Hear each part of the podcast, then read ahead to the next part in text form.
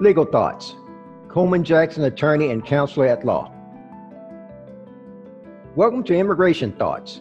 My name is Coleman Jackson, and I am an attorney at Coleman Jackson PC, a taxation, litigation, and immigration law firm based in Dallas, Texas. Our topic for today is green cards and work permits in the days of this pandemic. How are they impacted by this national emergency? Other members of Coleman Jackson PC are Yulissa Molina, tax legal assistant, Raina Munoz, immigration legal assistant, and Myra Torres, public relations associate. On this Legal Thoughts podcast, our law firm's public relations associate, Myra Torres, will be asking the questions and I will be giving the answers as she and I will be discussing green cards and work permits and how they are impacted by this national emergency. Hi, everyone. I am Myra. I'm the Public Relations Associate at Tax Litigation and Immigration Law Firm Coleman Jackson PC, right here in Dallas, Texas. Um, I have so many questions. Wow, this coronavirus pandemic has been so, so long. It got people overthinking and worrying about lots of things. Attorney, some immigrants, everything that they're wondering about um, when it comes to the green card and work permits in the days of this pandemic. How have green cards and work permits for immigrants living and working in the U.S. impacted by this national emergency? Thank you for your question, Myra. We will get through this pandemic one step at a time, one day at a time. That is what we need to focus on and simply work with one another and listen to scientific experts. Act on what doctors and scientists say one day at a time. Now, why don't we just take that same step by step approach while explaining immigration law as it pertains to green cards and work permits? So, Myra, please ask one question at a time and we will do our best to provide accurate and clear information that will help immigrants and their families as far as their concerns relate to green cards and work permits during this coronavirus pandemic. That step by step approach sounds like a good way to climb this big mountain. So, first step is this What is a green card anyway? A permanent resident of the United States is called by many terms, but all of those terms mean the exact same thing Permanent residents are called lawful permanent resident or LPR, permanent resident, or green card holder. Again, all these various terms mean the exact same thing. A green card represents the status of someone who has adjusted their status in the United States to lawful permanent resident. And it also is a status of someone who has attained their permanent resident status or visa at the U.S. consulate's office.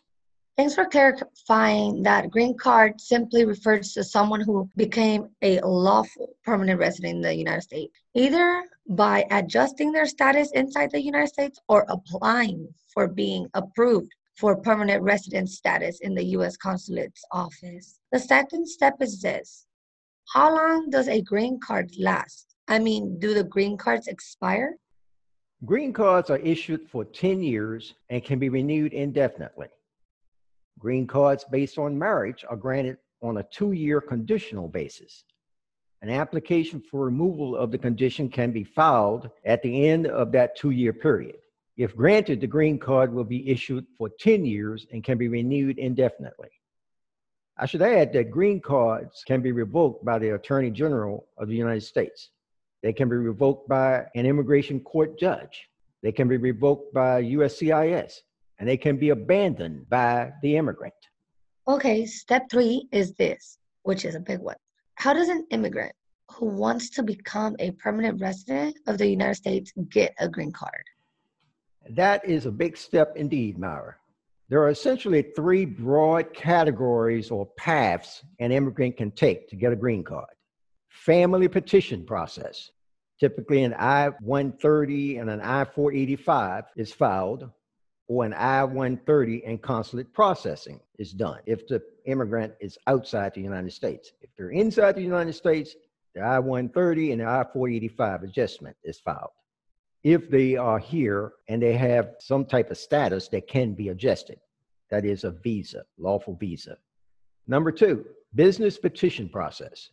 Typically, an I 129 is filed on the immigrant's behalf by a potential employer. And the immigrant adjusts by filing a I-485 if they're inside the United States, or an I-129 is filed by the employer and the immigrant goes through consulate processing if the immigrant is outside the United States. Or three, self-petition process. The I-360 and the I-485, for example, are filed by a VAWA victim. Each of these categories may have many intricacies, and we have discussed them in our blogs, videocasts in the past. We intend to discuss them in future podcasts as well. Interested listeners should follow our podcast and visit our law firm's main website at www.cjacksonlaw.com. We generally discuss detailed legal analysis and complex legal issues in our blogs, and we use our podcasts like this one to discuss immigration and legal matters in a general outline fashion. Our blogs get into the weeds on these issues. Step four is this one this is one about working in the US. What is a work visa and is it different from the work authorization and green card? I mean, are these two the same? Are they just different terms for the same thing too? Like for the terms green card and lawful permanent resident, meaning the same thing? First of all, a work permit and a green card is not the same thing. An immigrant who has been issued a work permit by the Department of Homeland Security has the authority to work in the United States. Work authorization is not evidence of lawful status. An immigrant can be authorized to work in the United States even if they have no status. For example, immigrants who have been paroled into the US has no status. Another example is DACA recipients. They have no status, but they have authority to work in the United States. Work permit and work authorization means the same thing. These are just different terms that are used in immigration law to mean exactly the same thing. Work permit and work authorization. They're the same. Immigrants who are authorized to work in the US can apply for a Social Security card, and in most states, they can obtain a driver's license. This is all I am going to say about work permits for now. We plan to cover this topic in much more detail in another podcast in the near future, such as what are the various ways an immigrant can attain a work permit, eligibility requirements, duration of work permits, and the like. Such details as these. Interested persons should subscribe to our podcast. We can cover that details of work permit at another time like in another podcast coming soon. But one more thing about the green cards before we go.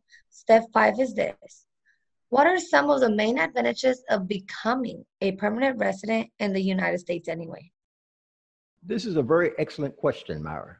Some of the main advantages of becoming a green card holder or a lawful permanent resident of the U.S. are number one, permanent residents have more stability and certainty in the United States because they can lawfully live and work in the United States.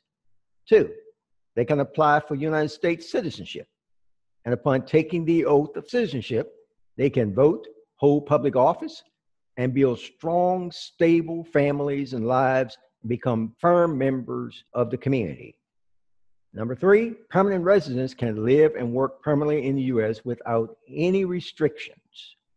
Four, permanent residents can travel freely inside and outside of the United States. Five, permanent residents can reunite with their families by petitioning for parents, children, and siblings who are outside of the United States. Myra, thanks for asking some very important questions regarding green cards. This is a very complex area of immigration law, and we have only touched the surface.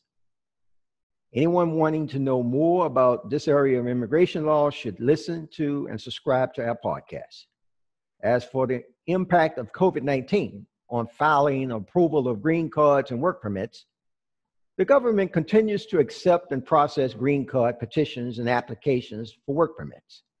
The pandemic has increased processing times, but that is to be expected in the midst of a national emergency. Patience is required of all of us. This is the end of legal thoughts for now. Thanks for giving us the opportunity to inform you about the green card and work permit during the coronavirus pandemic. We plan to discuss work permits in more detail in a follow up podcast in the near future. If you want to see or hear more taxation, litigation, and immigration legal thoughts from Coleman Jackson PC, subscribe to our podcast and stay tuned. We are here in Dallas, Texas, and want to inform, educate, and encourage our communities on topics dealing with taxation, litigation, and immigration.